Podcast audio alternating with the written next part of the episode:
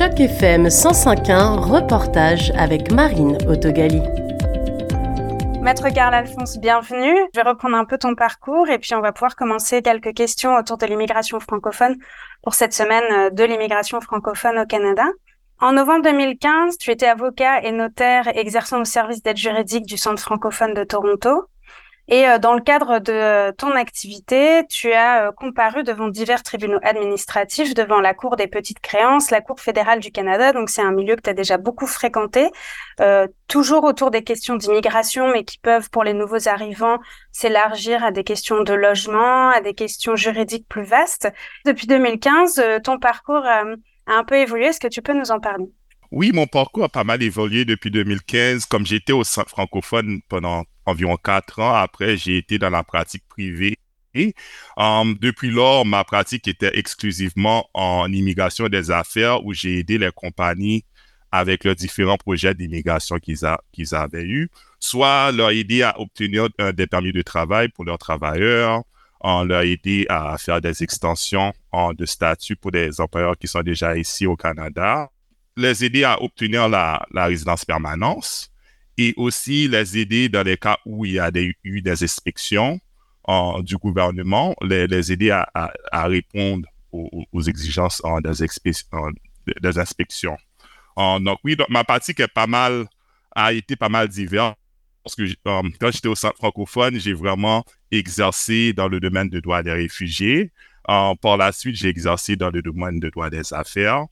Maintenant, je viens tout juste d'ouvrir mon cabinet et je vais mélanger les deux expériences que j'ai eues dans la pratique privée à, représenter les entreprises dans leurs projets d'immigration et aussi à représenter euh, les individus, soit dans des dossiers de réfugiés, soit dans le, parrainage euh, des membres de leur famille, ou euh, soit dans, la, résidence permanente ou la citoyenneté. Effectivement, c'est deux, expériences assez différentes. C'est intéressant de pouvoir les mélanger dans ta nouvelle activité même si ça fait un moment que tu n'as plus forcément travaillé avec euh, les réfugiés ou en tout cas les nouveaux arrivants qui s'adressaient au centre francophone, euh, tu saurais nous décrire une évolution des profils qui sont qui sont arrivés il y a quelques années et par rapport à ceux qui arrivent aujourd'hui euh, d'immigration francophone? Oh, définitivement. Um, quand j'étais au centre francophone, um, à l'époque, c'était l'époque où il y avait beaucoup des Haïtiens qui venaient des États-Unis pour venir trouver leur vie au Canada. Donc, j'ai représenté probablement plus de vingtaine de ces dossiers-là et j'ai eu pas mal de succès dans, ces dossiers-là. la plupart des personnes, ce sont comme des, femmes. Ils ont eu en protection à cause de leur sexe et le fait qu'il n'y avait pas de protection pour les femmes en, Haïti. J'ai aussi représenté beaucoup de personnes en Afrique, en République démocratique du, Congo, la plupart des cas, ce sont des cas politiques, des personnes qui, qui, qui, qui exercent dans, dans, les politiques de leur pays, mais dans, dans les partis qui sont opposés à celui du pouvoir. Donc, il y a, y a eu beaucoup de, de, de, cas de ce genre. Ça, c'était les, les, dossiers que tu traitais particulièrement au Centre francophone du Grand Toronto. Est-ce que tu as déjà commencé à reprendre des dossiers d'immigration euh, individuels et non pas d'affaires euh, ces derniers temps ou c'est oh dans les jours à venir Oui, oui oui, j'ai déjà commencé. Comme aujourd'hui, j'avais comme euh, un appel avec des clients potentiels. Um, un de mes clients cherchait à faire un permis d'études pour étudier ici au Canada. Euh, il pensait aussi à, s'enregistrer pour l'entrée express, euh, qui est une des, façons d'obtenir la résidence permanente. Euh, et après cet appel, j'ai déjà cédulé un rendez-vous avec un réfugié. donc, c'est quelqu'un qui vient du Nigeria et c'est la persécution fondée sur l'orientation sexuelle. Est-ce que tu trouves que les profils sont différents? Est-ce que ça a évolué en termes de d'origine euh, des lieux d'immigration vers le Canada ou en termes de demande? Est-ce que c'est moins politique justement et c'est plus des demandes de protection à titre individuel pour des, des, des identités de genre ou des identités sexuelles? Quels sont les nouveaux profils quelque part que tu observes? Mais tu vois, comme les profils n'ont pas vraiment changé, quand j'étais au centre francophone, il y avait les profils des personnes qui venaient des pays où les règlements ne permettaient pas l'orientation sexuelle. Donc ça, c'est pas c'est quelque chose qui n'a pas changé. Il y avait aussi les, les, problèmes politiques. Et je sais comme présentement en Afrique, comme par exemple au Niger, il y a quand même beaucoup de problèmes en politique. Euh, donc j'envisage que des personnes qui peuvent venir au Canada peuvent probablement avoir un, un bon fondement pour une demande d'asile. donc selon moi, il n'y a pas eu un grand changement. C'est important que tu suives l'actualité des pays justement francophones pour savoir quelles sont les raisons qui les poussent à quitter le territoire. Tu dois te tenir au courant de ces actualités. Oui, tout à fait. Quand, quand on fait l'immigration, surtout comme le droit des réfugiés, c'est important de garder au courant de tous les pays, tout ce qui se passe à travers nous. Uh, donc moi, comme depuis que j'ai commencé cette pratique en 2014, uh, j'ai vraiment été comme uh, à l'affût de toutes les nouvelles et je suis quelqu'un qui est très, très passionné de ce domaine de droit-là. Donc c'est quelque chose que je fais dans mon temps libre. Et j'en profite comme tu travailles aussi sur les affaires et euh, le, avec des entreprises qui souhaitent s'installer. Est-ce que ça c'est pareil? Tu sens qu'il y a une plus forte demande ou globalement c'est à peu près euh, les mêmes dynamiques d'installation pour les affaires?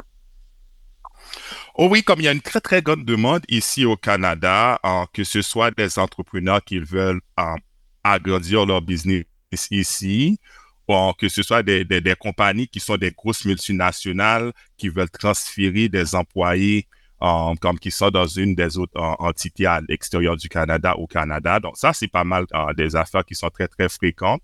une des choses qui aide le Canada, c'est vraiment l'immigration à américaine parce qu'il y a beaucoup des, euh, des organismes, euh, des compagnies qui sont qui ont une présence au Canada et aux États-Unis. Et ce qui arrive, c'est que quand certains des employés aux États-Unis ne peuvent pas en prolonger leur statut aux États-Unis, le Canada, c'est l'option B parce que c'est proche des États-Unis et ça a aussi le même taux horaire. Donc, les personnes peuvent travailler, continuer à travailler dans les mêmes équipes donc, des fois, comment c'est possible de faire comme un permis de travail, comme euh, de transfert interne entre compagnies. Ça, c'est quelque chose qu'on voit assez souvent au Canada. Comme vous le savez, ça fait pas longtemps, le, ministre euh, de l'immigration avait annoncé le, euh, le, programme pour les employés qui, avaient les H-1B aux États-Unis.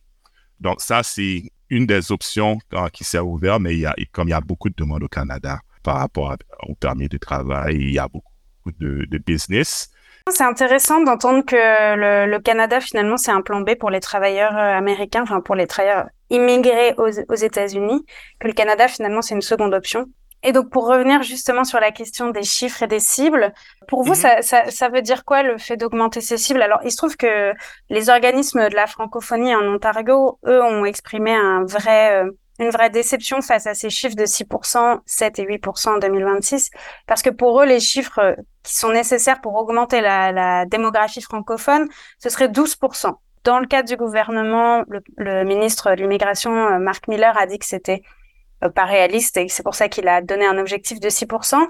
Est-ce que euh, pour vous, ça, ça, symbolise quelque chose que ce soit en termes de pratique en tant qu'avocat? Et, est-ce que euh, aussi en termes de résidents à Toronto, ça, ça, raconte quelque chose de d'augmenter les plafonds d'immigration francophone? Oui, comme ça, c'est une très, très belle question. Selon moi, je pense que l'immigration a quand même fait un progrès en augmentant les plafonds.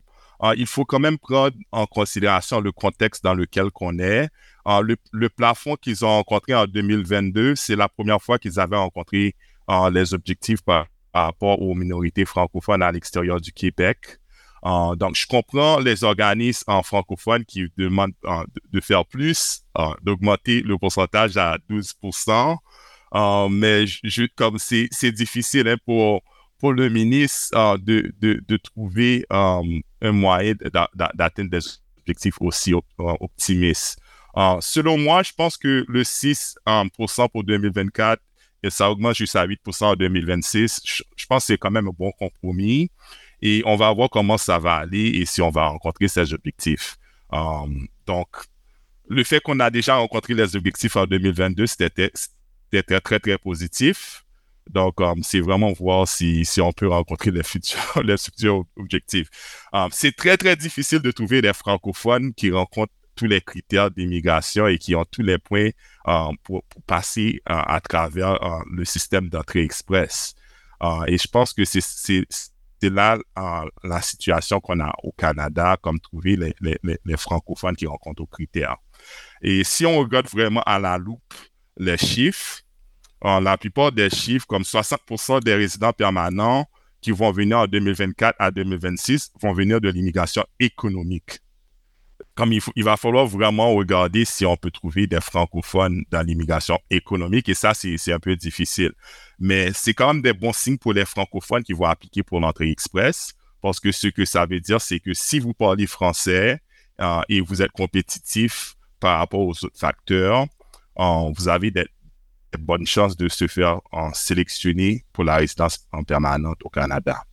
Ce que, ce que vous voulez dire, c'est que euh, du coup, dans les chiffres, là, les plafonds qui ont été fixés, il faut avoir un profil d'immigrant économique. Et, euh, et donc, qu'est-ce que ça veut dire concrètement pour un individu d'avoir, c'est d'immigrer pour avoir un poste ici ou immigrer avec euh, la certitude d'avoir un poste? Donc, l'entrée express, c'est un, un, système basé sur les points. Donc, c'est pas nécessaire que la personne soit déjà ici, mais si la personne est déjà ici, ça, l'aide, hein, parce que les personnes qui ont déjà l'expérience canadienne, ils ont des points supplémentaires. Mais les personnes qui ne sont pas au Canada, euh, ils peuvent quand même avoir euh, assez de points pour être sélectionnés pour la résidence permanente. Euh, ça va vraiment être basé sur leur âge, leur statut marital, s'ils sont mariés, pas mariés, et s'ils ont des, diplômes d'études, s'ils maîtrisent les langues de anglais et français. Si on maîtrise les deux langues, on a plus de points. Uh, s'ils ont de la famille ici au Canada, um, s'ils ont étudié ici au Canada, uh, s'ils ont l'expérience de travailler au Canada, et c'est vraiment, ils mettent tous ces points-là ensemble pour, trouver comment, pour, déterminer si quelqu'un va être invité à être résident permanent. Et ce qui, ce qui est une amélioration des années antérieures, c'est que maintenant, uh, l'immigration voit qu'il y a des domaines spécifiques, comme par exemple en les trades, comme les métiers de construction, et il sélectionne des personnes dans le bassin de l'entrée express pour, pour ces différents programmes. Um, donc oui, c'est ça. Donc, um, c'est pas seulement les personnes ici qui, qui, qui, qui, qui sont qui qualifient à l'entrée express, c'est un peu tout le monde à travers le monde. D'accord. Merci pour cette explication. C'est toujours euh, le système de l'entrée express est toujours assez confus et c'est pas mal d'avoir un peu un, éclair, euh, un éclaircissement. Merci. C'était une entrevue avec Marine Autogali dans le cadre d'initiatives journalisme local pour Choc FM 105.1.